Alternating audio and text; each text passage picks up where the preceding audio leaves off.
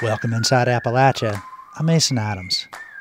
Amid recent hospital closures, Appalachian women are having to travel farther and farther to give birth. Maybe you're in labor for 24 hours and that sucks, but maybe you're also in labor for like one hour. And if the closest hospital is one hour away, like it, you're going to be giving birth on the side of the road. And we'll have more from our series on the future of Greyhound racing in West Virginia. If you look up Greyhound in a dictionary, it says racing. That's what the dog's made for is race. I can't believe that we're going to be the only state to have, you know, the only two tracks left, which I'm glad. And many of us obsess over heirloom tomatoes for their delicious flavors. But we'll hear about a movement of folks who want to save them for a deeper purpose. The fact of the matter is, one simple seed can produce a whole plant, which can produce hundreds of more seeds, which can feed a whole community. You'll hear these stories and more this week inside Appalachia.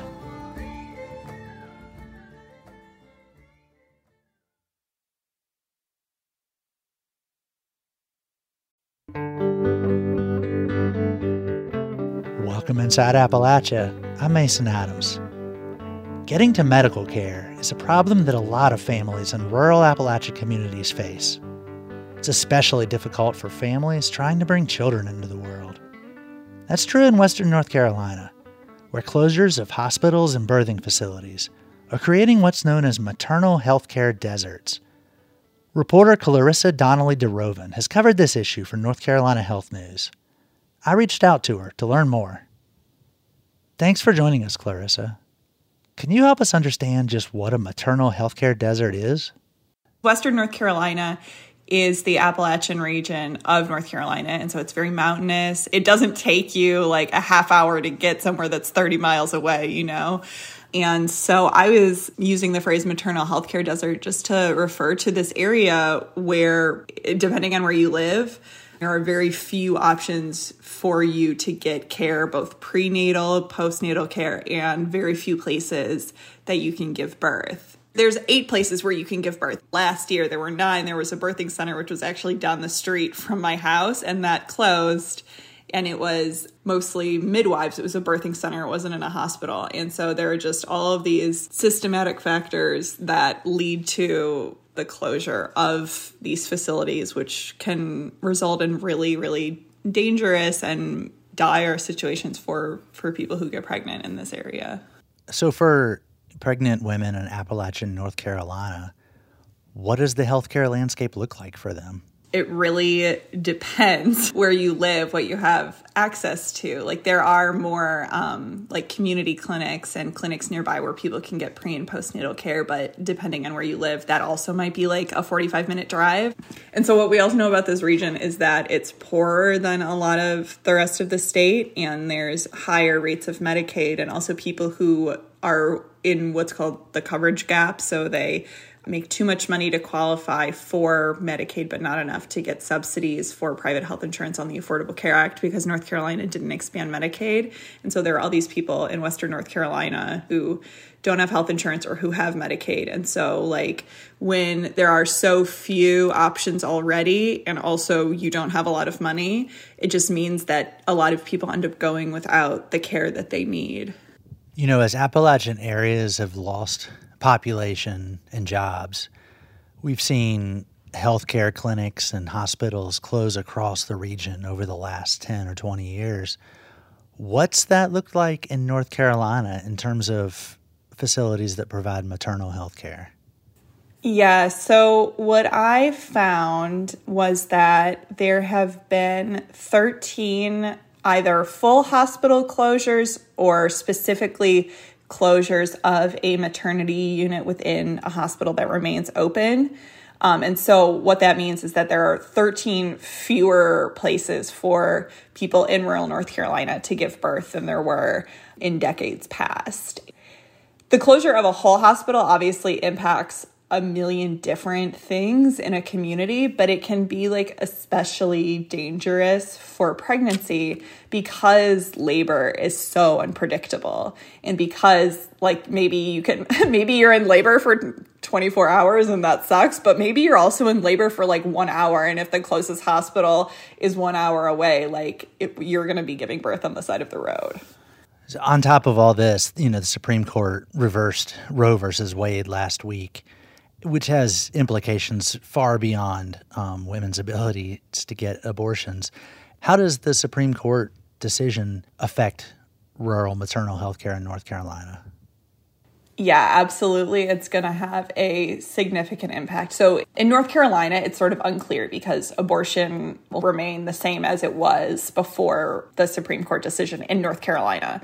This is going to be an issue in rural areas because those were already the places that have more difficulty accessing care. And so it's going to mean that it's more difficult for rural women to access abortions. Um, and so probably there's going to be more rural births. And this is an issue if you don't have a hospital where you can give birth, which is the case for a lot of rural people in North Carolina. I, have seen like really different estimates, but one estimate that I saw said that there could be upwards of 800,000 births per year, new births, which is so many. And it's so many when you don't have anywhere for those people to go to give birth. So, what are people trying to do to help fill this void? There's obviously like a lot of solutions that are needed and there's a lot of different ways that you can try and tackle this this problem. But one of the ways is there is a new fellowship program, which is the program that doctors complete after their residency to train more maternal fetal medicine specialists in Asheville, so in this Western North Carolina region, because as it stands right now, there are very few maternal fetal medicine, they call them MFMs because it's kind of a mouthful. And so there are very few MFMs in rural areas in general because of just like the general lack of specialists in rural areas. Um, but also like it because usually like these uh, specialists are associated with research universities um, and so they tend to congregate in, in city centers. And so there's a new training program for these specialists in asheville with the goal of helping to increase access to high risk pregnancy care in this area because it's it's needed.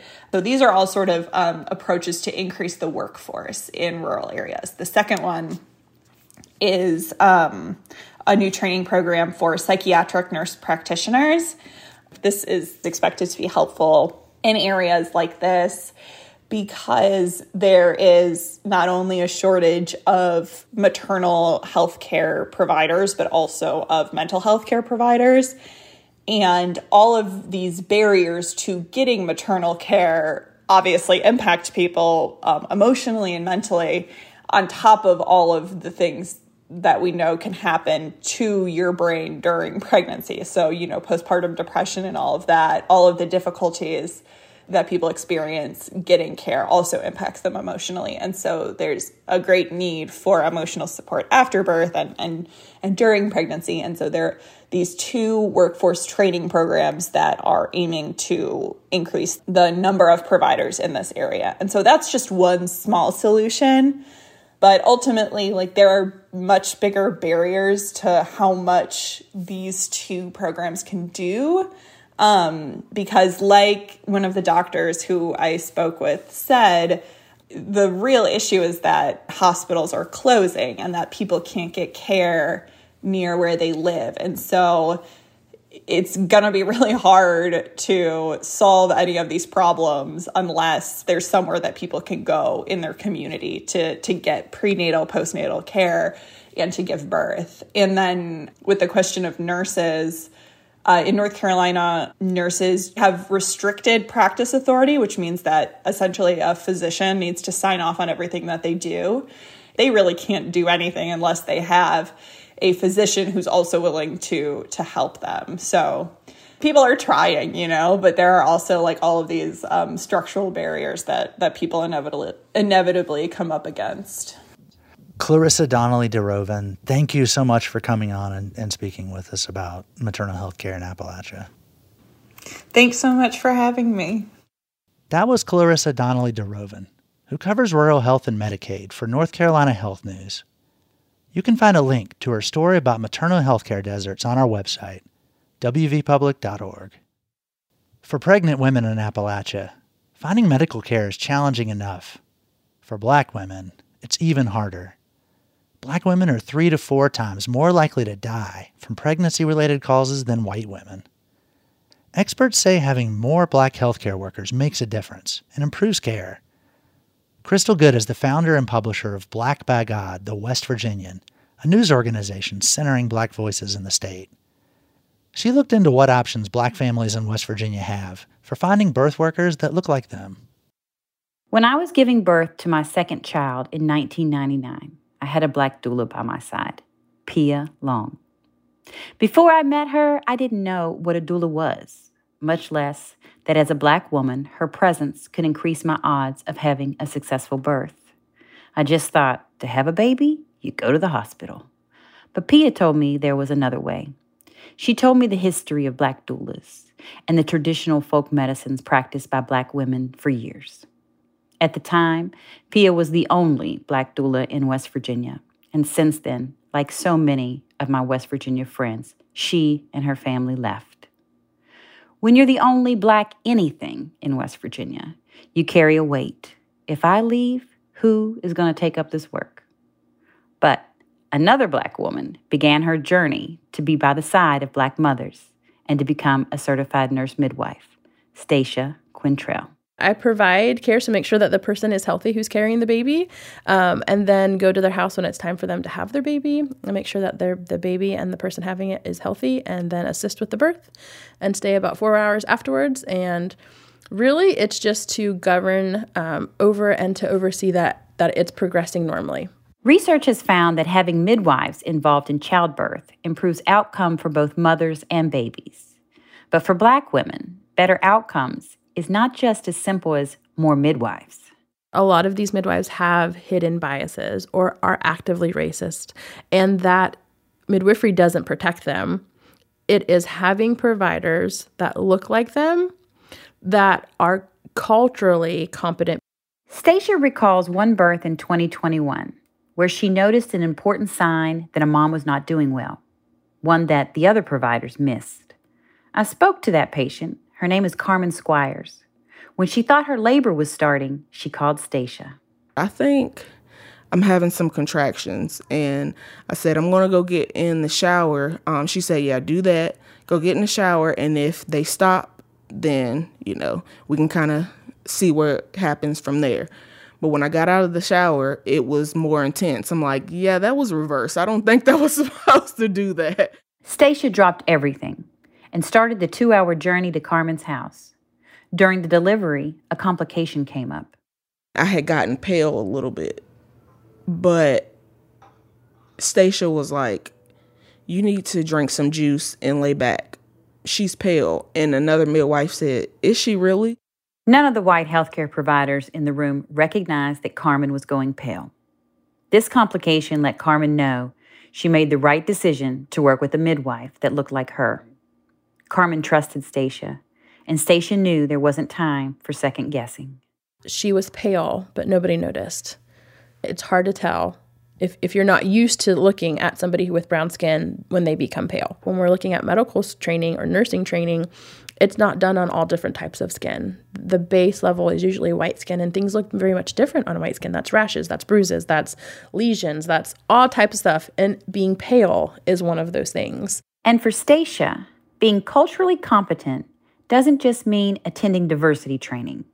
It means being brought up in that culture. It means providing black families with a black midwife. You hear a lot of like, oh, you know, well, we're doing anti-racism trainings and we're doing this and we're doing this. And so they they think that they have become competent in these things. And so you start to get into this almost white saviorism. And white saviorism to me is almost as bad as racism. because you start you start off like oh my gosh they need me. I have to be here. And then because you don't understand the culture you it turns into resentment. I talked about this with lori andrus. She's a researcher and associate dean for equity inclusion and community engagement at geisinger commonwealth school of medicine in scranton pennsylvania. Lori studied racial disparities in infant mortality in west virginia Black infants die at almost twice the rate of white infants in the state. And she says healthcare institutions have gotten invested in a bad strategy. Being colorblind. Instead of paying attention to diversity among the people who provide healthcare. We know that if our population is made up of 30% African Americans, but we're hiring or allowing into our institutions those African Americans at a rate of less than 2% every year, then that's a disproportionate kind of entry. Lori says not having nearly enough Black medical providers creates all sorts of issues. Everything from inequality in health outcomes to miscommunication to not taking the pain of Black women seriously. Lori says too often we tend to blame oppressed groups for unequal outcomes. What we know in the United States, more likely than not, that disease category is socially patterned or it's going to be broken down by race. And so the results will say those at risk for that disease are minorities, African Americans, the elderly, those who live below the poverty line. And so we've begun to associate Blackness with illness, Blackness with a greater rate of death. But what we haven't done is to look at the reasons why Black people would suffer at a greater rate with these different kinds of illnesses. Having a provider who looks like you, understands you, makes a difference. Luckily for me, I had Pia when I was giving birth. And luckily for Carmen, she had Stacia. The connection that I felt with Stacia is the reason why I stayed with the home birth. In the midst of us deciding that we were going to do home birth, there was a part of me that was like, Carmen, you're in West Virginia. I don't know. But Stacia would send me information, um, check on me all the time. And it was just convenient, smooth, amazing. Like, it was great. Carmen delivered a healthy baby, Olivia Cannon, born on Juneteenth of 2021. I just knew that she was going to be born on Juneteenth. And I kept telling the other midwife, um, I'm like, she's going to be born on Juneteenth. She's going to be born on Juneteenth. Baby Olivia was one of the last babies Stacia needed to help deliver to become a fully licensed certified professional midwife. Carmen had three babies in hospitals before her home birth experience with Stacia, and she says she can't even compare the experiences. Most of all, she was thankful that she could find a black birth worker to be there through everything. And now, with the birth of Olivia Cannon, other black families across West Virginia will have that same option. That was writer and poet Crystal Good, with help from Kyle Vass. The story was originally heard on The Pulse, a weekly health and science show from WHYY with support from the Commonwealth Fund.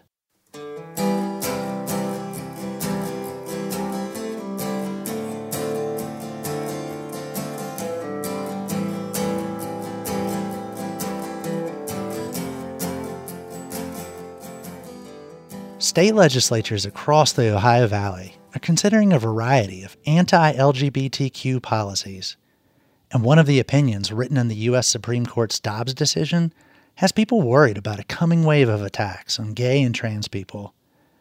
But at the same time, people across Appalachia, from its largest cities to its smallest towns, took part in celebrations during June, which is LGBTQ Pride Month. From Kentucky, Katie Myers with the Ohio Valley Resource has more. On a sunny Saturday afternoon, Pikeville, Kentucky is vibrant with rainbow flags and music. I'm not a- afraid to tell someone this is my wife. Tanya Jones has been with her wife for 27 years, but it wasn't until 2018 that she started to feel comfortable being open in rural settings. There wasn't any place local except inside your own home you could be yourself. There's increased uncertainty around LGBTQ rights in the region, but the mood is joyful at Pikeville Pride all ages are in attendance, from babies and strollers to retirees. Rachel Daniels is 17 and identifies as pansexual. She says it's important for young people to see gay people in public. I think maybe kids should know because I don't want them to feel scared if they ever do come out to their parents. So I think I think they should know that it's okay to be part of the LGBTQ community. Across the Ohio Valley, conservative politicians have rallied around anti LGBTQ policies in recent years. Kentucky and West Virginia both passed bills banning trans girls from participating in girls' sports. Ohio is considering a similar measure. And advocates are worried that the Supreme Court's ruling that overturned Roe v. Wade will pave the way to reconsider other privacy related decisions, like same sex marriage. Ohio University professor Kathleen Sullivan says it's a possibility, given the Supreme Court's conservative tilt. Because oftentimes, if the court takes a case about an issue that's already part of its precedent, that could be an indication that it's ready to reconsider it. Meanwhile, communities across the country are increasingly embracing LGBTQ people. Cities from Huntington, West Virginia to population 400 Vicco, Kentucky have passed fairness ordinances that ban discrimination based on sexual orientation.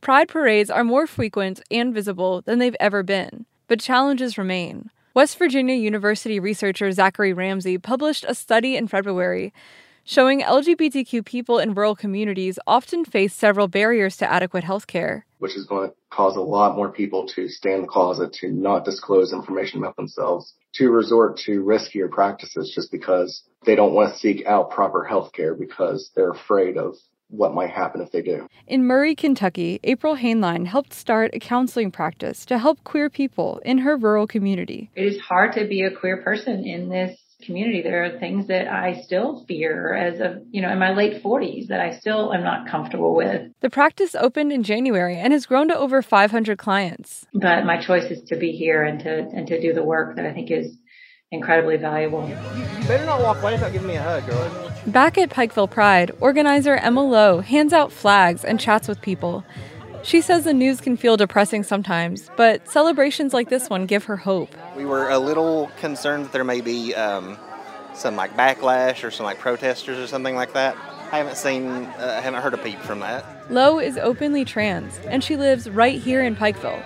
She says it's a tough time for trans people, but she's not going to let herself get too down. I know I'm from a very rural area where um, we have to deal with things like that, but just today I haven't seen, you know, I don't have to experience that. I don't have to see any of that today. It's just it's just a celebration. Honestly, the le- things like legislation have been the last thing on my mind today.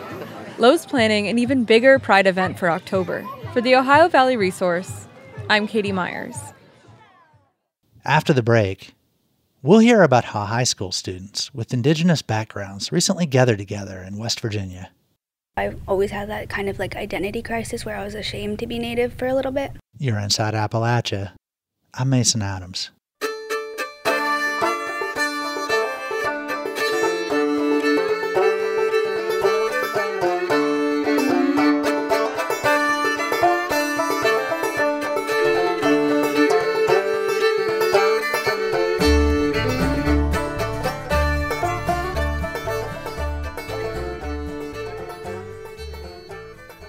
Support for Inside Appalachia is provided by Concord University in Athens, West Virginia. With career focused liberal arts education in more than 80 degrees and programs to pursue various career options, not just a single job. More at concord.edu.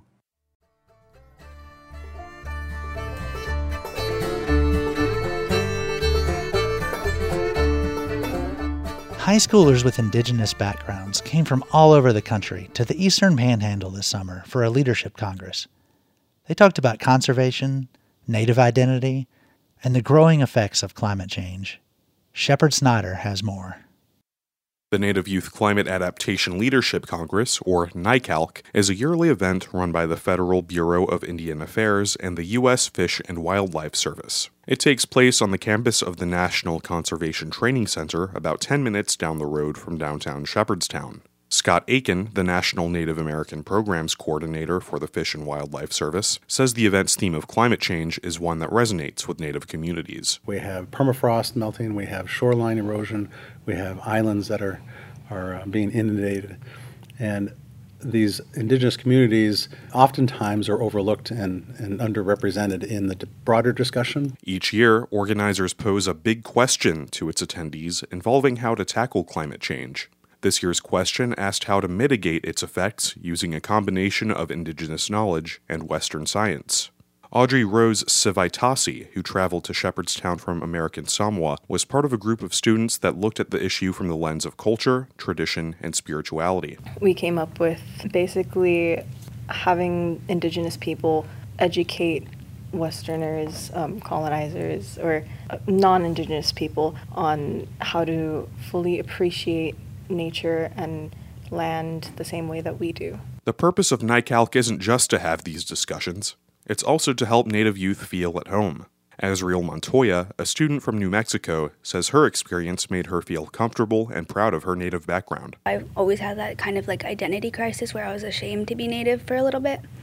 And like I felt really bad about it. But now, like interacting with all these people who are so proud of it, now I am too. In a way, I kind of figured out who I am. The Congress is the first time many of these students have been this far away from home. But Aiken says the event is unique in that it gives its students a growth of awareness in who they are and who they can become. It's it's to recognize what is often in our society overlooked that we have stellar students within our native communities who uh, need opportunity to express the gifts they have. For West Virginia Public Broadcasting, I'm Shepherd Snyder in Martinsburg.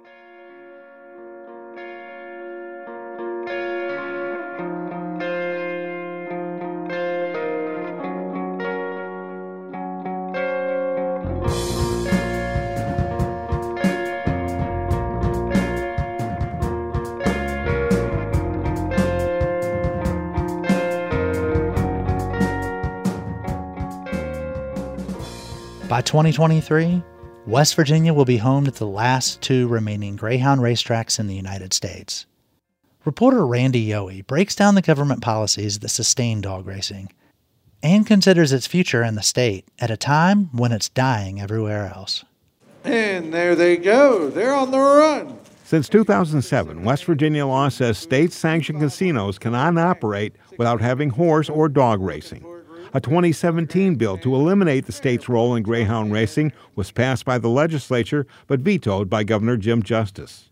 Today, many legislators, like Delegate Matt Rohrbach, Republican from Cabell County, believe greyhound racing in West Virginia is on a quick path to extinction. The only thing that's really keeping it going in the two tracks in West Virginia is the requirement that they have racing in order to have the casinos and the entertainment venues that they have given their druthers, they would get rid of the tracks and continue to operate the casino.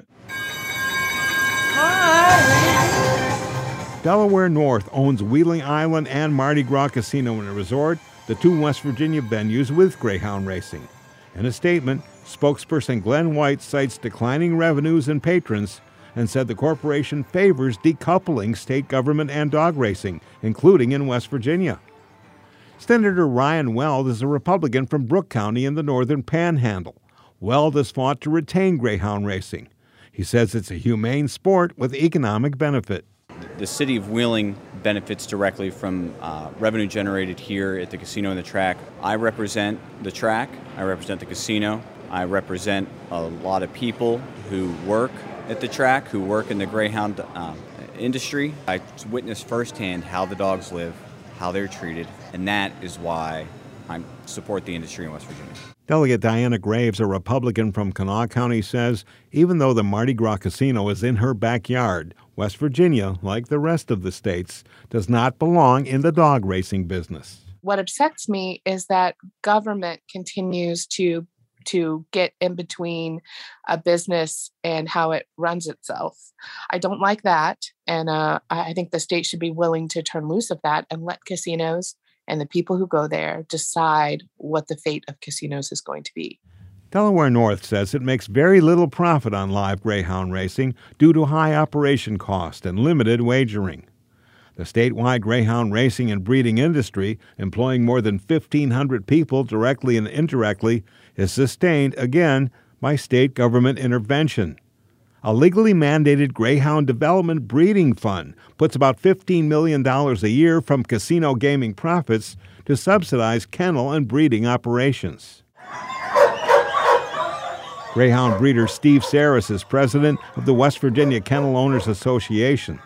He says if his dogs don't win at the track, he doesn't get paid, so the subsidy ensures survival.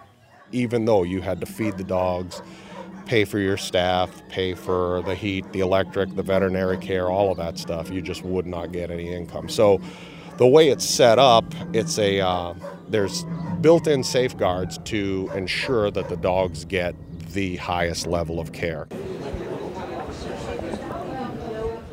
The racing grandstands at Mardi Gras are nearly empty on a Wednesday evening, maybe 30 bettors at most. Delaware North says while losing money at the track, it does make a moderate profit from the international simulcasting of West Virginia races. Senator Weld says that's where the money is. I, think that the, the over the wire play is the is the, the larger part of that growth. Um, but as I said, I mean it's very significant growth. Carey Theil is the executive director of Grey2K USA, a national nonprofit greyhound protection organization. Theil says the corporate profit percentage from simulcasting is only 3%, and greyhound breeders get nothing from simulcasting. All, all of the, those revenues uh, stay with that out of state internet gambling company. And so, you know, ironically, the state subsidy program for greyhound racing uh, and the, and this sort of final death throes of the industry has really become a state subsidy program that benefits these out of state internet gambling companies. Delegate Rohrbach says if and when the state cuts ties with the sport, it needs to be sensitive to the dogs left behind and the jobs lost. We'll just look at a fair mechanism to decouple, would probably have a timeline and some phase out and I believe that's exactly what happened in the other states. In December, the West Memphis, Arkansas Greyhound Racing Track, also owned by Delaware North, will be the last track in America to close, other than the two in West Virginia. The corporation worked with Arkansas kennel owners for a three year phase out of racing. Six and eight making some moves, looking for a group. Many live patrons at Wheeling Island and Mardi Gras, like Joe Jackford, see the writing on the wall. Jackford has been playing the dogs in Wheeling since the 1970s, and he hopes to keep playing in the future. If you look up Greyhound in a dictionary, it says racing.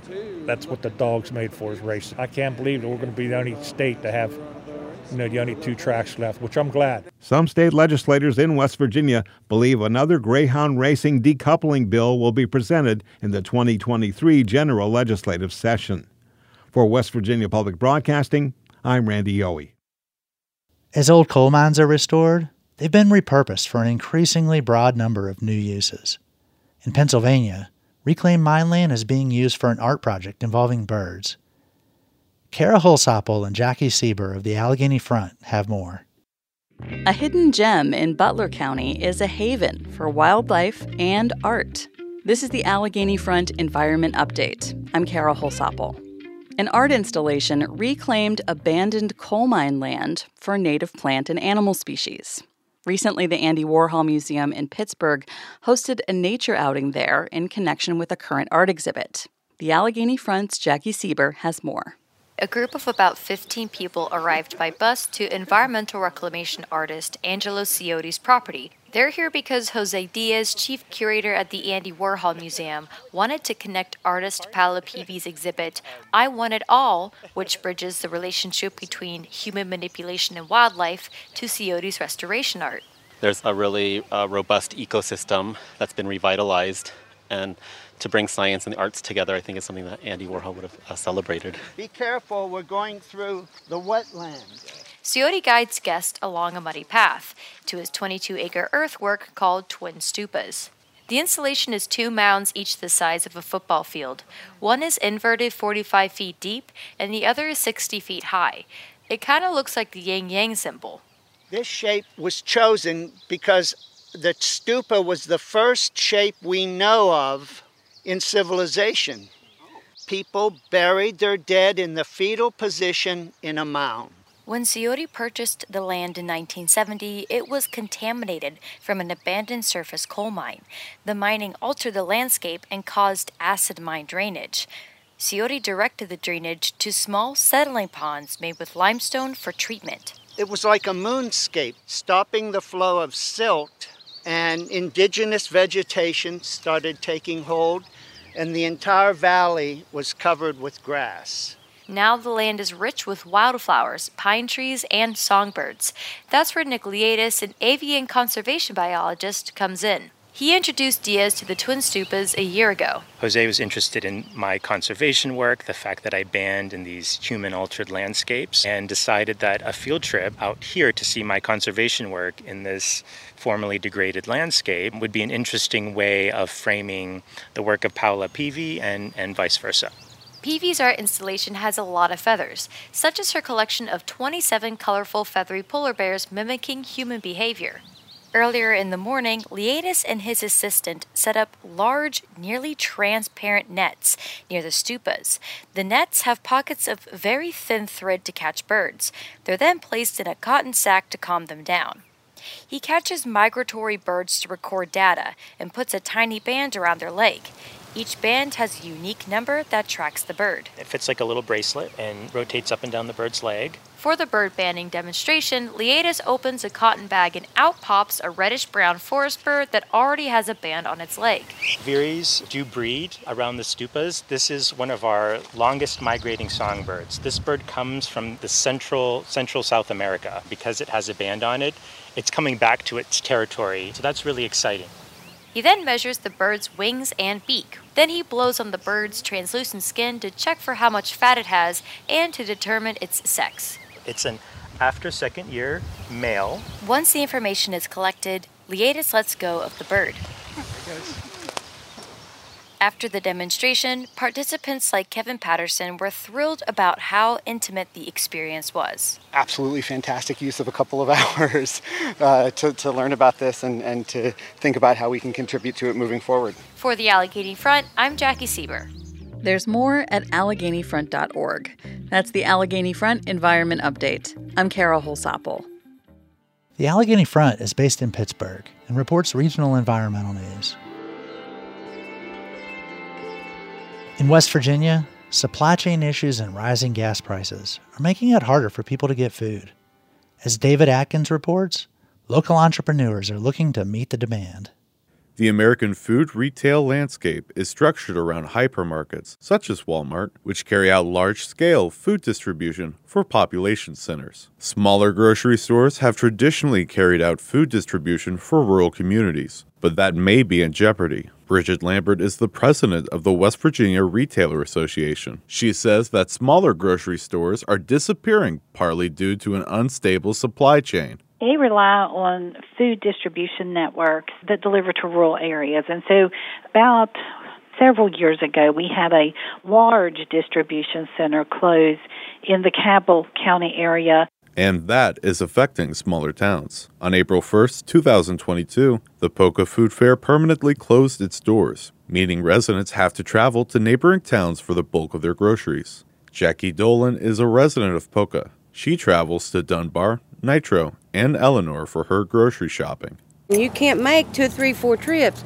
You know, I have to like plan one whole day. According to Lambert, having to travel further to buy groceries, the rising price of gas, and the rising costs of products are changing the shopping habits of the state's rural residents. So instead of going to the store weekly, they may go bi weekly or once a month. Of course, the increased cost of gasoline, that money will come out of a family's budget somewhere, and it may well come out of the food budget. Kirsten and Eric Courtney are also residents of Poca.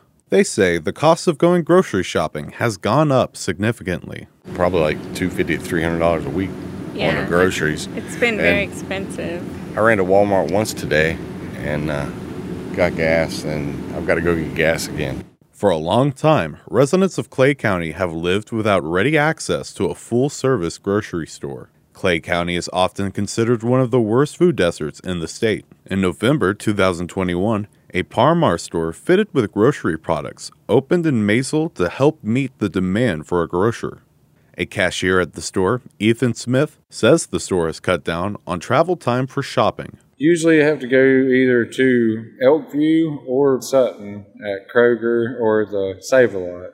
But since we got this place here, it's helped out a whole lot. Aside from the Parmar, local businesses in Clay County have helped expand food access. Stores like House's Supermarket and Bickmore meet the community's grocery needs, minus certain types of fresh meat.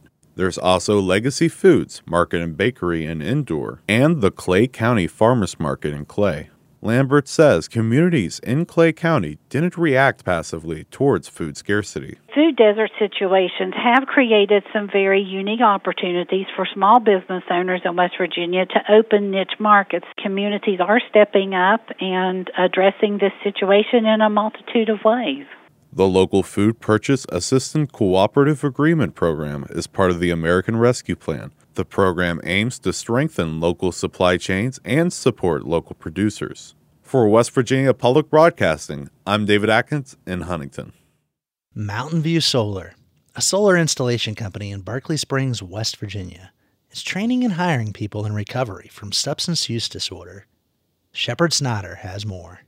The company works with Mountaineer Recovery Center, a substance use treatment facility based in Kearneysville, to help those who have graduated from their program find work. Clinical psychologist Dr. Jonathan Hartens is the CEO of Mountaineer Behavioral Health, the company that runs the center. We really view recovery from addiction as similar to uh, recovery from cancer, recovery from heart disease, any other kind of chronic medical condition. The, one of the best uh, mitigators of relapse is getting right back into the workforce. After a 30 day program that moves its residents away from drugs and alcohol and promotes sober living, the center focuses on getting its residents back into a positive community. As graduates, uh, members go through the program, we really are intentional about getting them connected to the community. After teaming with Mountain View Solar on a job to add solar panels to the Mountaineer Recovery Center building, Harton spoke with company owner Mike McKechnie about a partnership. McKechnie says that not only do they set up Recovery Center graduates with a job in solar panel installation,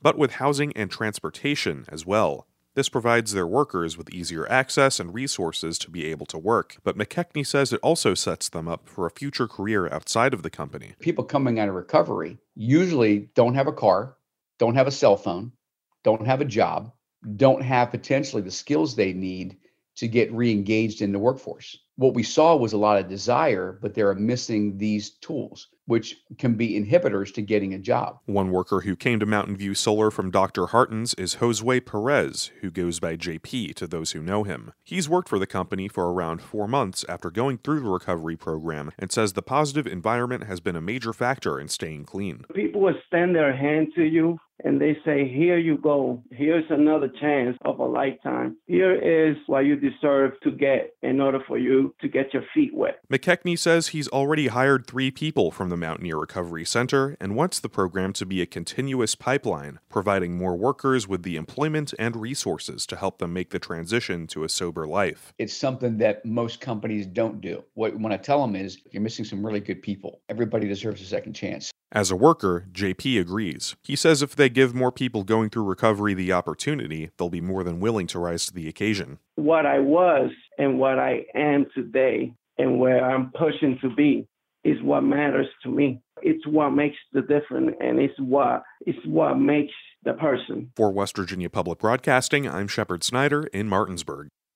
During the pandemic, 18 million Americans turned to gardening. Even a good friend of mine, who's hated tomatoes since we were kids, started growing a garden because, quote, he wanted to be part of it. Here in Appalachia, people have long saved seeds to grow heirloom vegetable varieties that have been passed down for generations. Traditionally, these special seeds connected you to a larger community. Today, that tradition continues, partly through organizations like seed libraries and community gardens that collect these seeds to save them from being lost. Folkways reporter Rachel Green spent time in Ashe County, North Carolina, talking to the people giving new life to old seeds. When Travis Birdsell visited the barn of an Ashe County farmer in 2017, he had no idea what he'd find. The upper levels of the barn were being picked, and they found seeds smeared on an old uh, grocery store paper sack, and all the words said were Big Red. Big Red ended up being an Oxheart tomato, an heirloom variety that's famous for its huge size. You can't miss it. Each tomato clocks in at two to two and a half pounds. That's more than four times the size of an average tomato in the grocery store. There are only a few tomatoes on each vine, surrounded by wispy leaves. Birdsell, who's the Ashe County Cooperative Extension Director, decided to plant the oxheart seeds. He didn't know what to expect. No one knew how long the tomato seeds had been there. There was only one seed that germinated from what we found in the top of that barn. Now, the ox heart is a staple in the Ashe County Victory Garden. Birdsell started the garden in 2016 to preserve and reintroduce heirloom vegetable varieties in southern Appalachia. And he says that heirlooms, like the Oxheart tomato, have a flavor, shape, and even color that's unique. There's literally no other tomato like it. When Birdsell told me about the tomato, I knew I had to try it. Even late in the growing season, most of the tomatoes were still green, but I managed to find one that was fully ripe.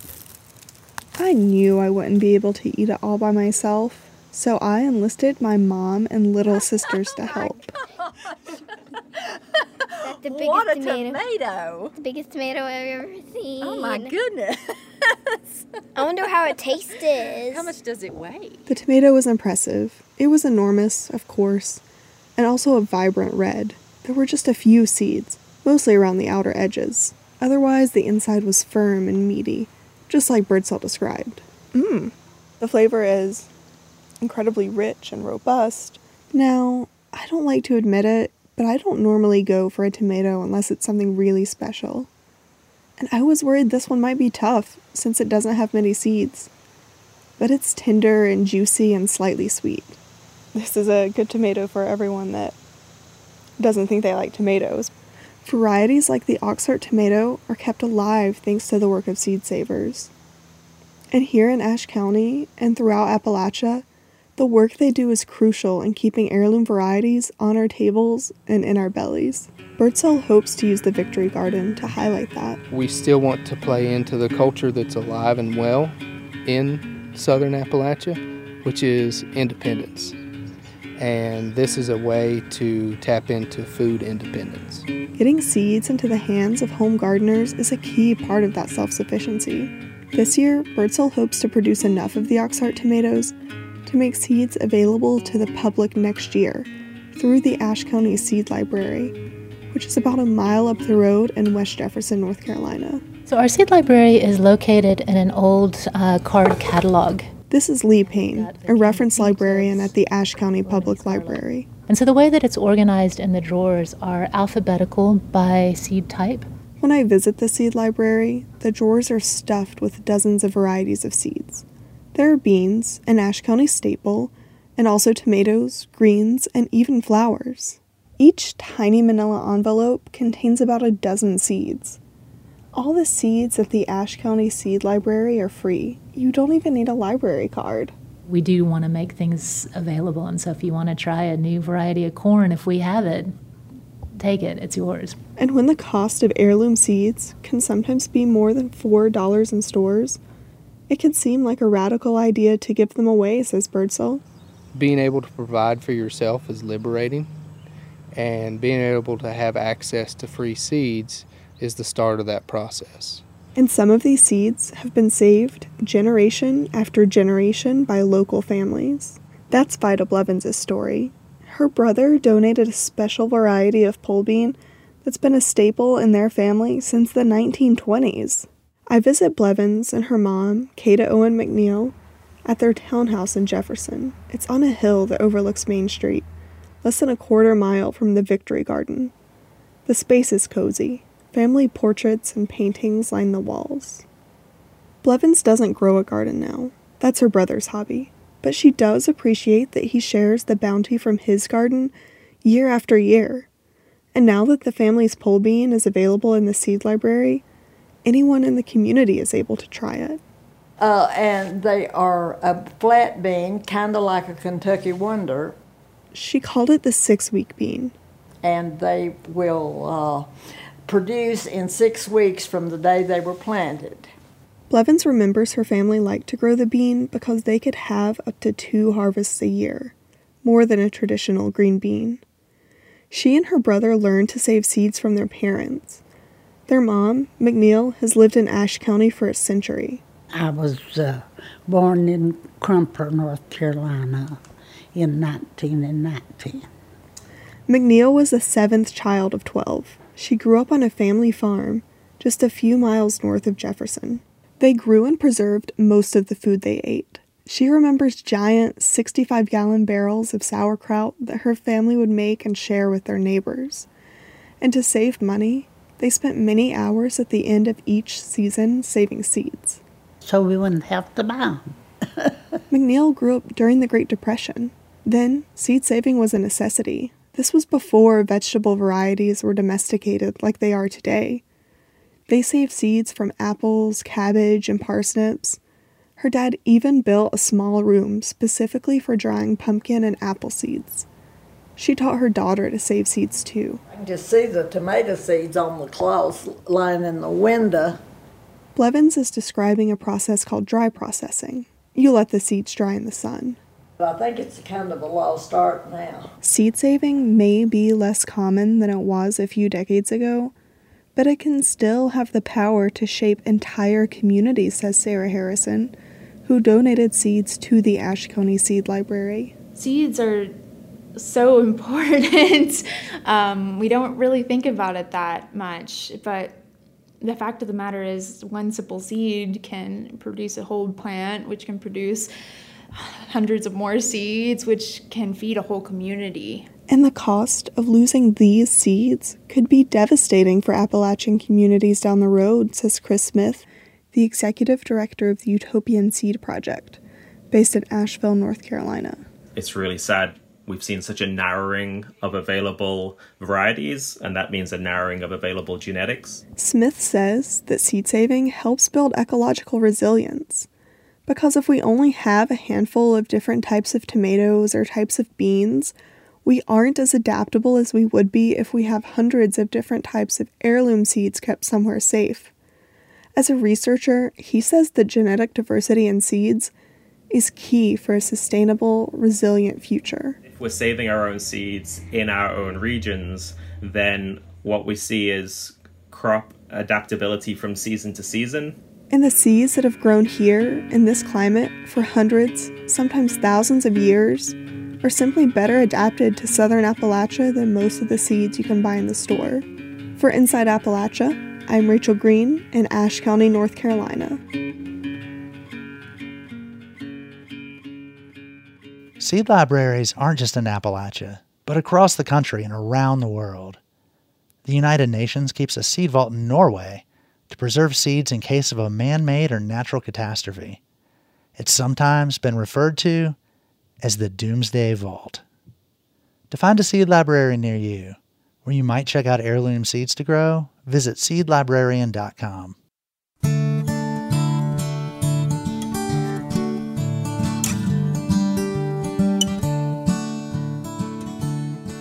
Till next time, thanks for joining us as we journey throughout Appalachia. Our theme music is by Matt Jackfert. Other music this week was provided by Marissa Anderson, Michael Howard, Josh Woodward, and the Hillbilly Gypsies. Bill Lynch is our producer. Alex Runyon is our associate producer. Our executive producer is Eric Douglas. Kelly Libby is our editor. Our audio mixer is Patrick Stevens. Zander Aloi also helped produce this episode. You can find us on Twitter at InAppalachia. You can also send us an email to insideappalachia at wvpublic.org. Visit wvpublic.org slash insideappalachia to subscribe or stream all of our stories. Or look for Inside Appalachia at your favorite podcast provider. Inside Appalachia is a production of West Virginia Public Broadcasting.